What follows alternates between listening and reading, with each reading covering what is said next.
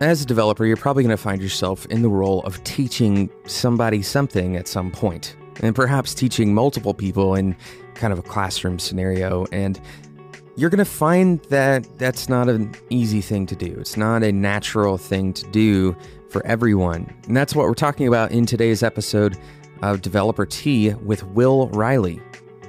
This is another interview from the Squares Conference. My name is Jonathan Cutrell. You're listening to Developer Tea. My goal on this show is to help you become a better developer.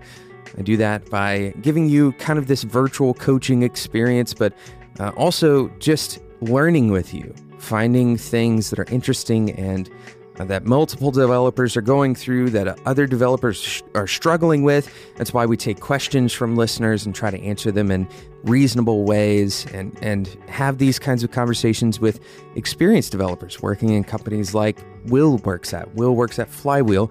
Uh, you probably have heard of Flywheel Local.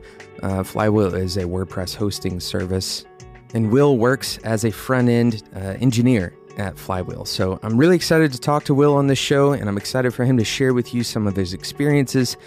And really thankful that Will took some time to sit down and talk with me at Squares. I'm going to get out of the way. Thanks so much for listening to today's episode of Developer Tea. I hope you enjoy my interview with Will Riley. I'm with Will Riley at Squares Conference. Uh, Will works at Flywheel. He also did a panel, or not a panel, a workshop. I've done this twice now. Uh, Will hosted a workshop here at at Squares, and uh, I asked if he wanted to come on Developer Tea. So thank you for thank you for joining the show, Will. Absolutely. Thank you so much for having me. Really excited to talk to you about a few things. Um, I was in the workshop that you did, the API workshop, as best practices of an API. Mhm. And uh, there was a we had a good discussion afterwards, and I think that uh, we can talk about some of that today, as well as some of the stuff that you do at Flywheel. And in fact, we we also talked before your your workshop about uh, you were lo- working on some design system things, and you were discussing that with uh, another person. I, I don't know how much of this you can uh, you can talk about you know publicly, but I know you're working on some of this stuff. So I'd love to talk to you. Let's start with that. Um, Yeah. Know, what what do you do? What is your kind of primary job at Flywheel? So for me, uh, I'm a front end engineer, and uh, so we've got a design team of three people: uh, Andrea uh, True, who's going to be talking at Circles next year, uh, or yeah, this year rather. Um, and then we've got uh, Nick Ciccanelli, who's here with me, um, and he's working on some of our other product uh, that we can't talk about. uh, and then Adam Traybold, who's working on uh, uh, uh, local and uh, also um, the app. So Very cool. uh, they design stuff. I translate that to code. Sure. And so we're working on a little bit of design system stuff, basically exploring it, like poking and prodding, Mm-hmm. um, trying to figure out like what that means and how to make it work. Yeah. Um, we just got out of a uh, uh, uh, uh, talk at uh, uh, Squares.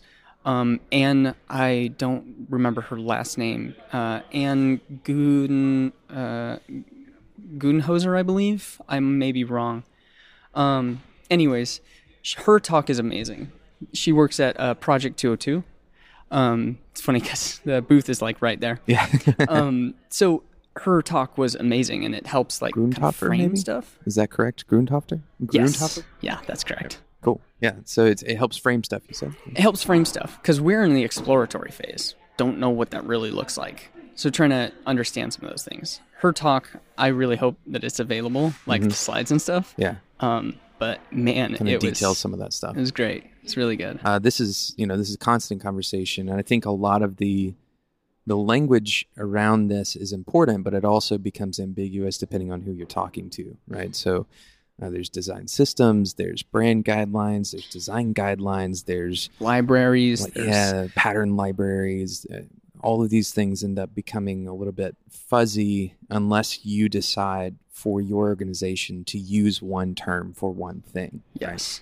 Yeah, I think that's super important. Um, uh, another interview we did on on Developer Tea was with Brad Frost. We talked about some of this stuff. yes. Atomic design is we use it and it helps. It really creates clarity in what things are responsible for what and at what spot in the sort of It's one of those one of those common things that we say uh, all the time as developers is naming things. This is one of the hardest things that we do as developers, right? yeah Um, we're basically creating, you know, for lack of a better term, words are, are variables that our mind attaches meaning to. Yep. And so we we have these variables of pattern library. Well, what is what does that actually mean? Yeah, and how can we make those variables like strong type? Because Yeah, that's good. it would be Yeah. pretty nice. Right. Uh, the way that I learned to code was strong type. I like Mm, that yeah. sort of.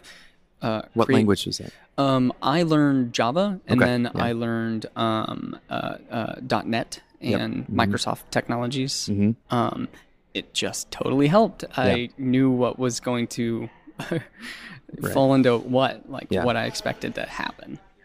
Um, I think so often we do, you know, our, if we're going to extend this metaphor, uh, our Yeah, like minds kind of use like like, a like a uh, the Ruby type system, which is duck typing, right? yeah, It kind of sounds right, and it seems to work as long as we use it, and I can talk to you about it. So we're I'm just going to assume that is correct, right? Yeah. Rather than creating a very explicit definition for these things. And sometimes it's important to create that explicit explicit definition. Maybe sometimes it's not. Uh, I think the important thing, though, the, or the most important part of it is understanding the difference, right? Like understanding that if we don't have definition for these things, what the possible uh, negatives uh, or negative outcomes could be as a result of that, right? Yeah. Um, I really want to set out to like at Flywheel we have a design system, um, uh, and we have common ways of using uh, our pieces of UI. Uh, uh, uh, challenges that it's tough to test those things uh, Yeah. right now that the way that it's executed. So we're exploring that. Like, Mhm. how do we make it uh, more um, encapsulated, reusable, so that uh, the one of the key things that Anne said was um, make it so that, for example, one department isn't redoing the same thing, like redoing buttons. Yeah. Like, Yeah. let's share our code. It makes sense. Right. yeah. Uh, something that uh, I remember uh, Brad said on that episode. Going to keep going back to that because uh, something he said that was so valuable, I think, was allowing ourselves to get away from the idea that redoing these things is somehow inherently valuable, right? So the the concept being, uh, even though it may feel good to write solid CSS, right, or or whatever you're writing, uh, even though it may feel good to do that over and over because you know how to do it and it's very fluent, right? So you you find yourself in a state of, of kind of like a flow state because it's it's still ch- is challenging enough that it engages your mind, but you're you're fluent with it, so you don't have to do a lot of, of new research for it, right? Um, that gives us this illusion of, of value that may or may not actually even be there, right? So if we can capture that value once and replicate that value without investing the time necessary to redo the same things, you know, retrace the same steps that we've traced in the past, I think uh, some of it is a fear that we won't find something new and valuable to do, or that somehow, you know, that unique value that we provided that first time, we can't, you know, translate that into a new objective. right? Yeah, and you kind of sink your time into something where, uh, like, the designers know the brand. They Mhm. uh, at Flywheel. How do we say it? Um, live, live, eat, uh, live, eat, and shit the brand. so, uh, what that means is like you know it Yeah. uh, to your core. Right. Um, that also does mean that there's uh, the eating part. That means that it can grow. Like Yeah. we're always hungry, so they're the designers understand when to start exploring with something maybe more complex or Mm-hmm. something else. Like so, how can we um, reduce the time to uh, get to the spot that we can start that exploring? Yeah. Um, Yeah. and there's uh, uh, it's just there's a lot of work to do. Yeah, yeah. The uh, the thing that you showed me yesterday, I'm not sure exactly, uh, you know, what what tools you were using to build it. I know you said you you're using Polymer. and a few other Yes. things. Uh, but ultimately, the thing that I loved about it was this left the left side, which I was paying really close attention to this because this is a very common thing that we have to do at, uh, in an, in the agency world as well Yeah, to come up with you know how do we determine what variability we need to document for a given for a given component or whatever you want to call it. Yes. So we have, you know, uh, the button. Let's take the button example. Uh, we talked about what things can change in a button, right? And you have those things in there, and then you had something like rules and a few other really interesting things. You yeah. want to talk a little bit about some of the things you have in that? Yeah, absolutely. So um, we have three general like. Uh, this is my attempt at it. I don't know if it's right. I don't know what I'm doing. Um, I'm actually. It's funny. I'm presenting this next week so that we can try to figure out like start to poke holes in Sure. this thing. And I think it's going to help a lot of people actually to hear this. And Yeah. I would absolutely love to have any feedback. So if anyone agrees or disagrees, like at me, I would love Yeah. that on Twitter. Sure. Um, so the way that we have it are, uh, uh, let me try to. So properties um, have properties. Let's define that word. Are all of our sites or apps or etc. products? Mm-hmm. Yeah. uh, could be print even. Um, properties are like app.getflywheel.com, uh, getflywheel.com, which is our marketing site. Mm-hmm. Um, app.getflywheel.com is our uh, our uh, uh, dashboard for managing sites, Mm-hmm. and then we've got, for example, big one, local. Uh, it's a desktop app. Mm-hmm. Um, those three things uh, are probably the most commonly understood uh, properties. Mm-hmm. So they're great examples. They kind of designed they're they're designed and catered to different audiences, different personas. Sure. Um, and so how do we capture the rules for those personas or Right. the way the the term that I'm using right now, um, Jeff, who's another speaker, he introduced me to the word personas in design systems, and I was really interested in that. I was like, hmm, I think that there's something there. So I'm trying to today. I'm playing with personas. So those variants or personas, um, they take advantage of systems, and we've got a lot of systems, and we list them. Um, and I will get to the UI stuff.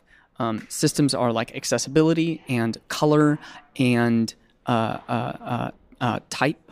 Uh, how does how does type uh, uh, respond and and relate to other type when it's um, in a kind of collection of stuff? Yep.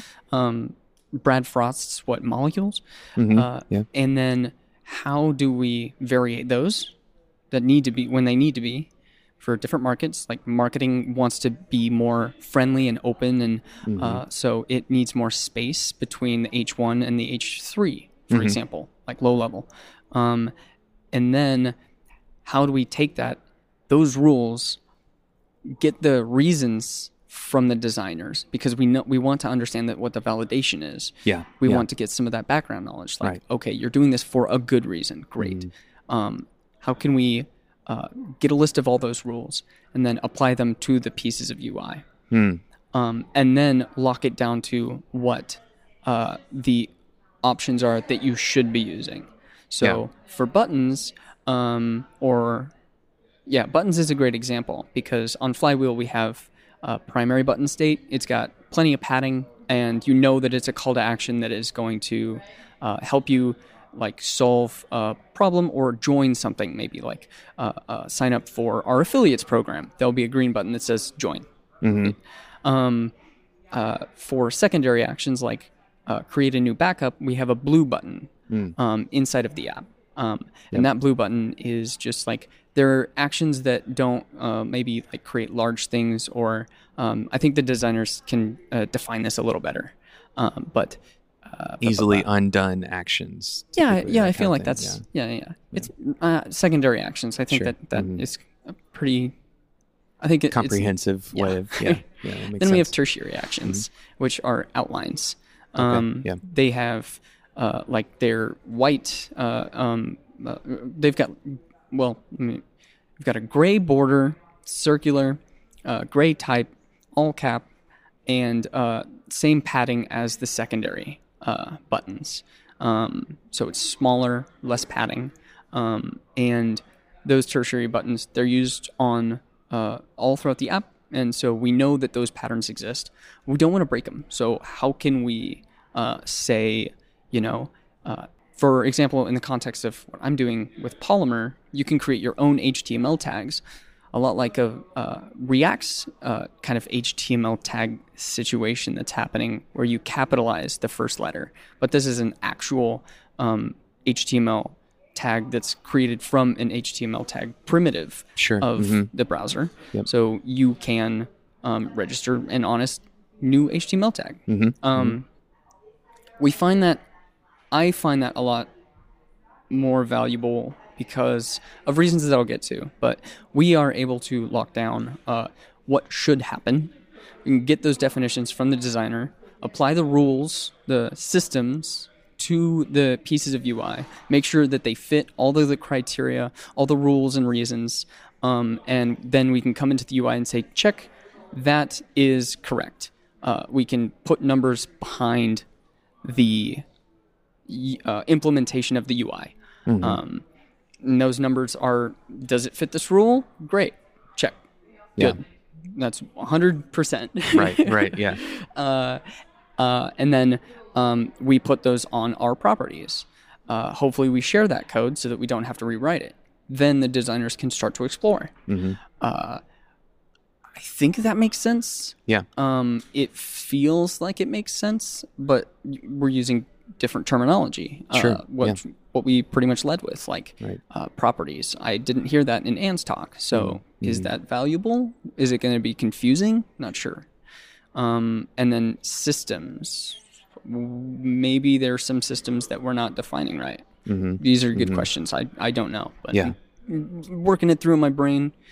Um, are variance personas? I don't know. Right. Right. so there's Yeah. something there. I Yeah. think that could be pretty helpful. Yeah, I think you know it. It, it kind of depends on the team executing, right? So, for for example, in the agency world, we work with so many different brands Mhm. that you know we we almost have to apply this concept in separate iterations, right? Is there something that we as an agency, and I'm not asking you for an answer on this, but is there something that we as an agency can take advantage of at that meta scale, right? Yeah. Where, uh, and and maybe it's something like generating these things that that we have to answer the questions.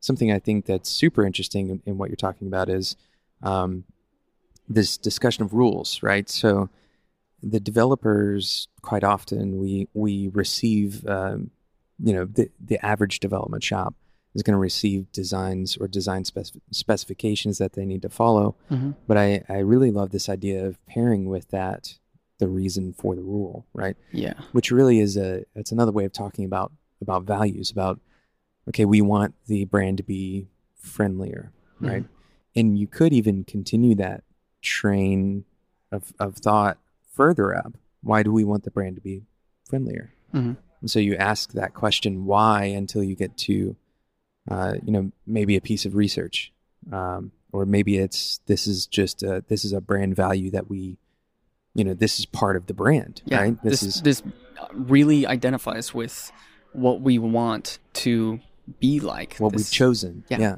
yeah, and whether whether there's data for that choice or not is sometimes irrelevant, right?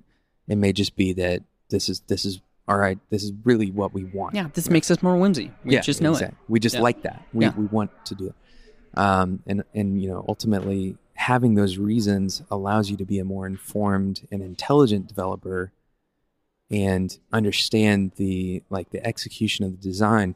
And when you do encounter situations because this will happen every developer knows that this happens you're going to encounter a situation where you're at the edge of of some design system where for some reason some combination uh, of these of these elements or some combination of these things that Doesn't have jive. these rules. Yeah they have these rules wrapped up but the reason is va- is invalidated right? The reason is broken. And so the the driving purpose for the rule you know it's kind of like parenting. I have i have rules. I'm, i will have rules for Will my have, children. yeah. and uh, you know uh, creating these rules for your children it's like okay well it's not the rule that matters it's the, it's the principle that i'm trying to teach the child and if the rule ever overrides the principle then the rule becomes useless Yeah, right yeah. and so knowing that full chain of reasoning i think is is ex- extremely valuable and i think more development shops more agencies and more companies like flywheel adopting that full line of reasoning you know this is one of the reasons why the designer developer combo person has always been viewed as so valuable is because they can make these decisions that are not prescribed. They're they're dynamic decisions that that rely on the full context. Yeah, yeah. Really Uh, interesting. It is. It is. It's a hard problem to solve. Um, and I remember working at an agency, and I would want to be able to. Uh, there were there were because there were only three designers. I could pick up on their patterns. Yeah. I understood what they were kind of intending to do, and I could reuse the things that they uh, they would reuse in their designs because it would help them. It was effective, and they wanted to make sure that people uh, kept that um, Yeah. sort of taught uh, Yeah. experience when they're like clicking buttons, for example, outline buttons or call to action, stuff like that. Very simple things. Um, the idea of reusability in and, and, and, encapsulated components, especially that React has been pushing, I just love. I want to figure it out. Yeah, Um, yeah, yeah. there's a lot there. There's, a lot, there, Yeah. there's a lot to unpack, and I think you know every uh, every firm has the opportunity of defining this language for themselves. So it's it's a it's a worthwhile exploration. Um, I'm going to sh- shift gears here. Uh, I, first of all, Flywheel bought everybody pizza here. Yeah. Uh, Flywheel is is not technically a sponsor of Developer Tea, but today they are because I'm going to eat pizza that they Yeah, bought. So it's super cool. Um, Happy to help. candidly, I also I, we use local. Uh, some of us have adopted it at at Whiteboard. I I'm testing it out to see if I want to kind of make it a, a standardized tool that we use Yeah. at, at Whiteboard. That's great. That's Uh, great. because it's built on. Um, this is just an aside, but it, it's built on on really strong technology, things that we trust already. Right? We we know that containerization is a good thing. For example, Yep. right? Uses Docker. it uses Docker, and so we can shift our version of PHP or we can shift our version of MySQL per install if we want to, and match you know something that that particular install needs. Um, which you know in our in our previous setup we had native everybody set up a, native install of Apache, and we didn't use MAMP. Um, because that caused a bunch of problems. So we were we all have native stuff set up on our on our machines, and that works very well as long as you always have the same version of PHP and you always have the same version of Apache and you always have the same version of MySQL on everybody's computer and you also have all of those versions live, right? So, uh, you know, whatever server you're using needs to conform to your local and your local conforms to the server and your whole team conforms to those constraints. Well, that was causing problems, right? Because when we had a new team member come on, they're going to install the latest version. And so now they're ahead of us. They're ahead of the older team members. We had this weird situation where the older, you know, the longer you've been on the team, the more likely that your problems, that your machine was going to have problems, right? Yes. um, and and this Oh, this helps mitigate this, right? Yeah. Um, Mhm. And and now this the the sh- the setup process is, uh, for, particularly this is for WordPress. Um, the setup process is clicks, right? Um, and I'm not like I'm not I'm not trying to expand this beyond the real value. Like it's it is it is a very simple tool that does a very good job. So we, we, I'm really I appreciate the fact that Flywheel is giving this away. Yeah. So, So, that's super cool. it, it, it, it is really cool. I'm a developer and I still do uh, side gigs. I still have Sure. uh, stuff that I work on. Yeah. Um, I can't talk about the project that I'm launching, I think, soon, but it's WordPress and I Mhm. use local. Yep. Um, and the uh, experience of setting stuff up is significantly quicker. Yeah. It's great because at Flywheel, uh, we we talk about this so much. Um, it's like in our DNA, which is great. We really want uh, agencies and designers to have the simplest experience when working on their website. We care about their workflow. Yeah. Um, we're not just a host, and we are a host, and we do very good work doing hosting. But we also really care about the experience of you working uh, with uh, designers Mhm. uh, uh, and and your client, and what that can, how you can move as fast as possible, doing the things that you absolutely love. Yeah. Um, and local complements that in a, in a ridiculously good way. Like I want to code. I don't want to have to deal with what you're talking about, which are Right. the system dependencies. Uh, when I had to use uh, Vagrant, Vagrant would just uh, just shut off. Yeah, which would yeah. be kind of frustrating. And it was it felt like overkill. Always felt like Yeah, overkill for yeah. me. So yeah, Yeah. yeah, absolutely. So we wrapped it up. Um, uh, well, previously it was Pressmatic, bought it, and uh, now we're going through some cool stuff. I'm, I'm really excited about Yeah, it. I'm yeah. so excited I- about it. Oh, man. Most of the mobile applications that you build, or really anyone builds, have a lot of similar functions. They have a lot of similar needs, and they have a lot of similar uh, boilerplate code that you end up writing over and over and over again. Uh, this is usually a waste of time, but unfortunately, it's still necessary uh, in most coding environments, most application development environments. And part of this is because application development environments haven't really changed for decades. Today's sponsor is helping change that landscape. Uh, today's sponsor is Fuse. Fuse is a program that you install. It's a development environment program that you install on either Mac OS or on Windows, and it generates uh, a lot of that code that you don't have to necessarily care about.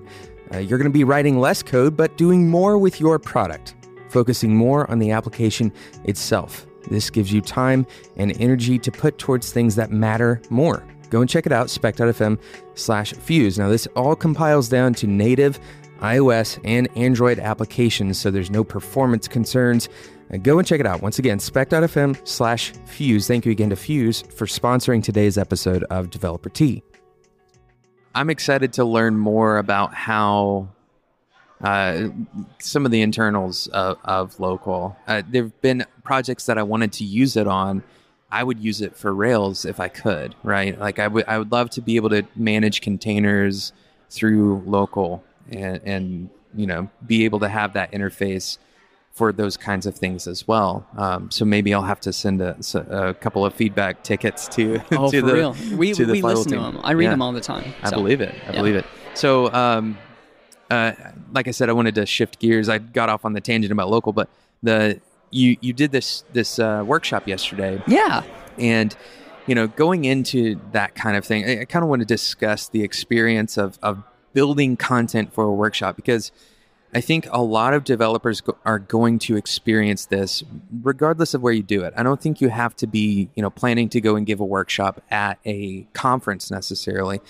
You probably will experience something like this in your workplace, right? Where you need to uh, whether you're maybe you're a lead developer and you need to teach younger developers uh, uh, something, uh, some part of your process, or yeah, something new, or or maybe you were um, you know doing something in your local community and uh, you want to teach developers in your local community. Whatever the purpose is, building this kind of content is going to be you know teaching is a fundamental part of learning, right?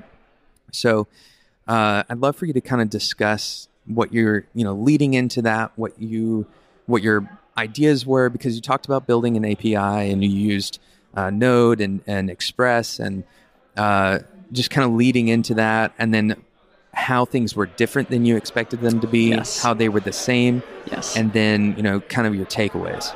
Absolutely. So, um, I got contacted by Ish probably November or so. Yep. Feels about right. Yep. Uh, said, "Hey, do you want to do a workshop on APIs?" I said, "Absolutely. That sounds a, like a lot of fun." Sure. Um, in high school, I worked on my very first API, and I started like consuming other APIs. So I knew what was happening. Um, uh, and so w- going into this, I was thinking I would be able to uh, make an API, show the process of an API being created by, uh, or at least one endpoint. Let's talk about what the product was. Let me back up a little bit. Yeah, That, that works. So, the API workshop was to do a uh, social platform called RSpace. Very simple, just capital R S P A C E, RSpace. yeah. Um, it's a social platform where uh, you can post a story and uh, you'll see a feed of all the stories. Dead simple. Sure. Um, and then uh, the uh, collaborative aspect of the workshop would be to create the likes feature. yep. Mhm. So this is what I was thinking I would do for the workshop. um, that I had really high naive hopes. I really hoped that Yeah. uh, this would work in this way. Yeah. Um, and it does sound like a great idea, and I think it still can be executed. Uh, it's just uh, we'll talk. Yeah, so we'll hit on that in a minute. So, uh, I have a uh, repo of the Express uh, Node Express um, server that served the API. Um, at the last minute, I added Postgres as a dependency for everybody. Yeah. That was a mistake. yeah. Uh, so we spent probably the first hour setting uh, some of those Yep. things up. But Yep. then after that, everybody had the Node server working. Mm-hmm. You could go to localhost colon 3000 slash API slash stories uh, slash one or drop the one and you get all the stories. Yep. Uh, which was great. Then uh, what I wanted to do was focus on these are the endpoints. Here's how you work with them. Mm-hmm. Now, how can we make endpoints that like tangential? How can we make Yeah. those discoverable? Sure. Great example are uh, the next page in a paginated list of stories. How can we get the next page? Well, you can add an options underneath. You can add add an options array underneath the data array, which returns the stuff that the API you really kind of care about. Yep. Um, and the options is just like a hint, like, hey, uh, here's how you go to page two. Yeah. Um, and it can uh, cap out and it can say, hey, there's no more pages, which is great. That Mm-hmm. Yep. can suggest that you don't have to uh, uh, keep querying for some reason or another. Sure. Um, it also, uh, what I wanted to do was explain what options, the options header was. Because it was really, for me, learning API. Uh, APIs and design. I looked at Flickr and they had really good documentation. Um, and I learned that the options header, while they didn't really use the options header, the options header was intended for what does this API offer? What are the options. I Yeah. can use? Right. Um, I can I can act on. Mm-hmm. Um, and so uh, uh, showed that. Um, I don't think it really hit, which is okay. Yeah. Uh, it was all right because we also had the cognitive load of learning JavaScript. Sure. I think if I was going to redo this, I would get rid of the JavaScript dependency, Right, and right. just focus on the uh, what what makes a good API and how can we how can we show that best. Right. I think Yeah. that there's some value in that. Um, and then uh, I'm trying to think what else. What were the latter two questions? So I, I think you know this kind of leads into just a discussion about it. Yeah. I- the I was in this this uh, this discussion, and I sat back and took it in because I thought it was so interesting to watch. Um, because the the variety of people in the room Yes. was was the full spectrum. Uh, you know, you had students who, and I'm going to call them students because it's kind of in this scenario. That's it makes they are sense. Yeah. um, students or customers or whatever that uh, they had you know a certain level of of knowledge that was right at the cusp of just under and it was enough that they could keep up and learn a lot right so and, and that's kind of what you want you want as many people to be in that group as possible and then you have people who are way to the left or way to the right of that as well so people who had never um, you know, never set up a node server, never seen an Express app, never seen uh, ES6 template literals or whatever, uh, literal strings or whatever they're called. Uh-huh. Um, What are those backticks in my yeah, JavaScript? What's going on? right. yeah, I don't understand. Um, and and then even people who had never seen JavaScript, uh, much less, you know. And so I think walking into that, they had their preconceptions of what they were going to learn. In fact, everybody did, right? Everyone uh, sees a title and they see an abstract of, of a workshop like this, and they have a, a preconceived notion of what they what they should walk away knowing. right? yes. and part of your job as the as the Teacher. teacher is to anticipate some of those um, but also some of it is to reveal some of those and and get them to be bought into that right and it was very int- it was like a study for me in in sociology because it was so interesting to see the different breakdowns of people um, when one person would jump in and try to you know clarify or clarify. yeah uh, when they saw someone else struggling, right? There was this sense of tension in the room because you could tell that there was that disparity between the two ends of the spectrum. and it's it's so it's very so you had a very you were dealt a really difficult hand. I, I think I told you this yesterday, but uh, I, it was it's one of the hardest jobs to fit that much of a, a content piece in three hours, right?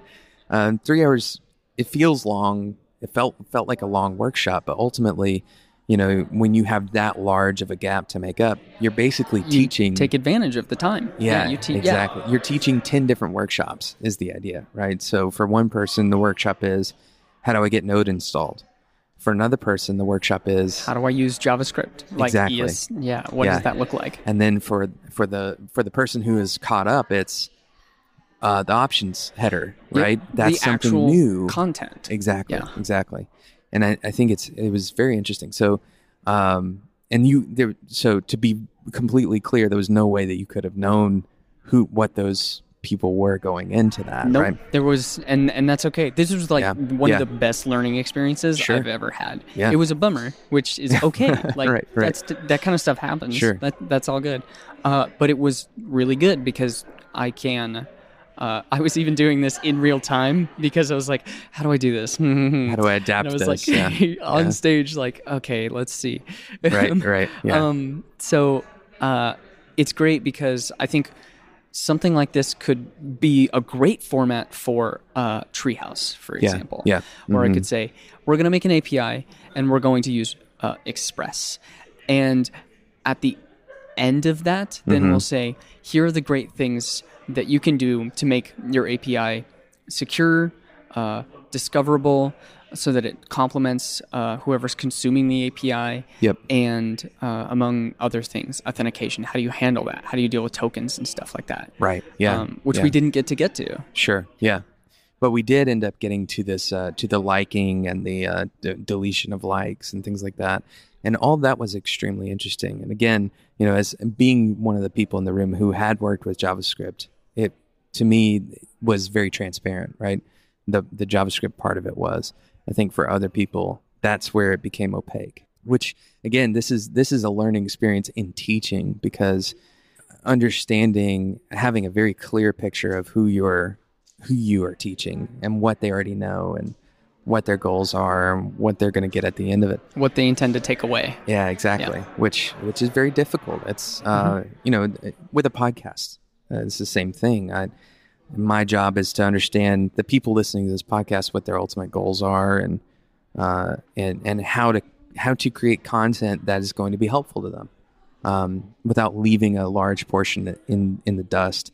And it was very interesting, actually. I had a discussion with another person. Uh, I can't remember who it was, but they were also in in the API uh, uh, workshop with us, and uh, they mentioned this idea that like there are there are certain like philosophies, not to get too deep on the subject, but certain certain philosophies about uh, um, you know the social economics of it. So, for example, you have one person in in the class that takes five times as long to get set up. Let's say, just this is not this will this isn't true, but um, some one person in the class that's kind of dragging the rest of the class down. Uh, is it more correct to allow that person to fall back and continue I don't think forward? so. I I It's think difficult, It's difficult. right? Yeah. Um, but go ahead. I just I didn't mean to. No, I we like there was there were a couple uh, individuals in the class who were uh, struggling, and Yeah, that's sure. uh, that's more than understandable. Right. Um, my gut, m the way that I'm wired is Yeah. No, I want you to be on the same page. I want you to experience this because Right. I want all of us to have fun together. I Yeah, want all of us yeah. to see this happen. And yeah, so it was a three-hour workshop, for example. But um, so I don't want to interrupt too much because you're on a really great track. Uh, uh, talking about teaching. So do you want to take it back up? Sure. Yeah. Uh, uh, so, essentially, saying that the the there are some you know utility models, for example, of of teaching that uh, you have people in the room who could go very far, right? And then you have people, and this is there's a lot of discussion around things like Common Core in the United States, and um, they, center around these same kinds of topics. Is what? How do you help maximize the the overachievers, and help uh, you know, assist the underachievers, right? Um, and just st- statistically, how can where where do you draw the lines, and how can you create the right boundaries for those people, and how do you tell someone, hey, maybe this maybe this uh, workshop isn't going to go super well for you, right? Yeah, yeah. Um, because we discussed in, this. in retrospect, that would have been helpful to be able to say, the I think that the line that we're talking to could be solved with a word, which is this is an intermediate. Sure. Yeah. yeah. It's like a prerequisite, right? Yeah. You you might want to know these things. Yeah. Uh, and if you don't, then you may feel behind. Yeah. Yeah. Yeah. yeah. Um, but the, again, all these, all, everything is 2020 in hindsight. Yeah, it really it's, is. It's Yeah, really for sure. difficult. but uh, I I enjoyed it very much because That makes me again Glad. because uh, the the learning experience was great. I thought the content was fantastic, um, and and that you know given another hour we would have gotten something really good. Yeah, I think so. yeah, I- Yeah. I look forward to future iterations of it and seeing where you go with it. Definitely, me Yeah, too. yeah. Yeah, The- I I also appreciated it because everybody was real. They were Yeah. honest, and it was great that they were so human and okay with watching me fail. Sure. uh, that was cool. Uh, It didn't feel like a failure from the audience perspective, though. yeah, I I hope so. I hope so. Sure. Yeah. But I think that the way that it was done, I tried to handle it in, yeah, yeah, the most considerate way Right. possible. I Right, think it yeah. was, I tried to present myself as I was there for them to help them. Yep. And even if this uh, uh, workshop ends at five, you, we can still chat. Sure. Th- that's Yeah. way okay. yeah. It's totally yeah. cool. and that's what teaching is about that's it's really about finding finding a way to help someone and and enable them. Uh, so and every you know I, I talk about this stuff a lot on the show even though uh, this is a developer show. Um, so many people are going to experience the need to be able to teach right? The, or or the, even the desire to be able to teach the opportunity to teach. Um, and, and I'm so convinced that that teaching is such an essential part of what we do in this job um, because this is a knowledge industry, right? So everything that we do is going to rely on the transfer and the multiplication of knowledge, right? Yeah. The, the sharing of knowledge. Um, How can that stuff propagate faster as accurately as possible? right. Like yeah. that's that's yeah, it's interesting. and for someone who has knowledge, Yeah, if they can find a way to teach it to get it out. effectively that's going to you know increase the the overall capacity of the industry Yeah. right? so it's it's kind of a it's not just a good-hearted thing to teach someone it is actually, Actually, a business kind of value important, yeah. exactly exactly so Uh, it, this is funny. I learned to code from a person who left a big corporate job, um, who's uh, uh, one of the best communicators I think I've ever met. wow yeah Um, He decided to join and go to a public school to teach code cool and math. very cool yeah Yeah, That's and awesome. so uh, i he was there for th- I think probably three years or so. Yeah. but him teaching me that Mm-hmm. uh, was interesting because he was considerate when people were struggling and trying, yeah yeah and that kind of perspective. Like, I think, I hope, I try, like to. to embody that yeah, yeah, it really helps. Yeah. it really helps. So some Other people- takeaways on, on this. Uh, Takeaways, yeah. Kind of some some homework takeaways. Mm-hmm. I think for people listening to the show is modify your perception of yourself just as an exercise. Take a few minutes and add teacher to your list of responsibilities. Think about who can you teach? Like wh- wh- who are the people around you that you can teach? You know, sometimes I have this energy to teach and I have no one around me but my wife. and so I'll be like, "Can I just show you this thing?" you know and and it really is kind of a almost a mental release for me to be able to to explain something to another person. It helps me learn more completely. But um, this homework assignment is to is to give people the the expansion of their mind to say you're not only an executor, right, or an executive person. You're not only producing. You also could teach. Now imagine who who could you teach? Uh, I think that's an extremely useful um, opportunity for a lot of people. Yeah, I agree. So I have two questions I like to ask all the guests that come on the show, and I'm going to ask you these two questions Mhm. now. Um, the first question is, uh, what do you wish more people would ask you about? what topic. It, it doesn't have doesn't have to be development. It can be anything. Oh wow, gosh, that's a great that's a great question. Um, and I don't know really. What I want more people to ask me about is probably, uh, what, what. Uh, let me think. Um, This is always a hard question, by the way. Yeah. so, how do other people answer this? uh, some people talk about their hobbies. Some people talk about the one value that they find really important. Um, Yeah. You know, some people make it very narrow and they say, "I wish more people would ask me about how to create better passwords." I kind of think that I wish more people would ask the kind of simple, mundane, de- like very, very day to day questions, like "How's your day?" Yeah, I like those questions Yeah. because that is the entry point to uh, talk about attention Yeah. and then resolve it. Huh. Yeah. Uh, it's a really simple question too, Right. and it also literally shows that you care about that person's day. uh huh. Uh, actually, I kind of wish, yeah, more often, um, more people would ask, "How's your day?" Yeah.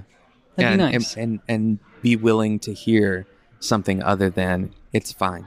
Oh, yeah, Yeah. yeah. Right. Oh, yes, Yeah. yes. it's not just a not just a. Uh, I think a lot of people end up in that in that scenario where Mm-hmm. they they uh, you ask this question more as a courtesy or, but Yeah. but uh, Ask it with intent, and yeah, it's not small talk. yeah, It's it's uh you're asking someone about the most important thing, their time, right? Yeah. So take it seriously. yeah, exactly. It's good. So Hi. if you if you see if you see Will at a at a uh, conference or if you I don't know visit Flywheel or something, Totally. uh, then We're in ask Omaha. him- Super ask friendly. him about his day. yeah. How's your day? Yeah, I'd love it-. How's it going? Um, uh, the second question I like to ask all the guests that come on the show is uh, if you had 30 seconds of advice to give to all developers, uh, which is a very broad group, Wowza. but, Yeah. uh, you know, beginners and, and experienced alike, uh, Uh-huh. what would you tell them? Um, uh, take some time to value design. Uh, uh, it's hard, and you never are good at it. Uh, I can say that for dang sure. And I've worked at design companies for a while now, and uh, take some time to value design. Look at what it means, and then also take some time to uh, explore psychology. It's fun. Yeah. Uh, and don't be an empath, like deeply em- empathetic, but be very empathetic to the people around you and understand yeah. the struggles that they're going through. Oh, and also vote, Uh, please. That's good. That's Yeah. good. Cool. Well, Will, thank you so much for for coming on the show and uh, and uh, offering your you know tons of information and Happy very to. good conversation about all the things we talked about. Thank and you very thank you for being an amazing host and also like uh it's is it spec or is it a longer name uh, Uh, spec, fm Is, spec is right. Yeah, Spec FM. Uh, I love every podcast that Mm-hmm. you guys do. Like, I'm a sucker for Does Not Compute. I'm a sucker for Design Details. Very cool. Uh, my buddy uh, Nick Chickenelli, he's Uh-huh. here. Uh, Huge you, fan. You guys do great stuff. oh, thank you, really so do. much. I really appreciate that. Awesome. Thank you. Thank you. Thank you so much for listening to today's episode of Developer Tea, and thank you to Will Riley for joining me on the show, uh, stopping by and talking to me at Squares. I really enjoyed my interview with Will. I'm sure you all did as well. Thank you so much for listening, and thank you again to today's sponsor, Fuse. If you have been developing apps for any longer than a year or two, then you know uh, that the development environment hasn't changed very much, but that's what Fuse is doing. They're changing that so that you can write a little bit less code and instead focus a little bit more on the product. Go and check it out, spec.fm slash Fuse. Thank you so much for listening to today's episode of Developer Tea. If you don't want to miss out on future episodes and future awesome interviews with people like Will, go ahead and subscribe in whatever podcasting app you use. Thanks so much for listening, and until next time, enjoy your tea.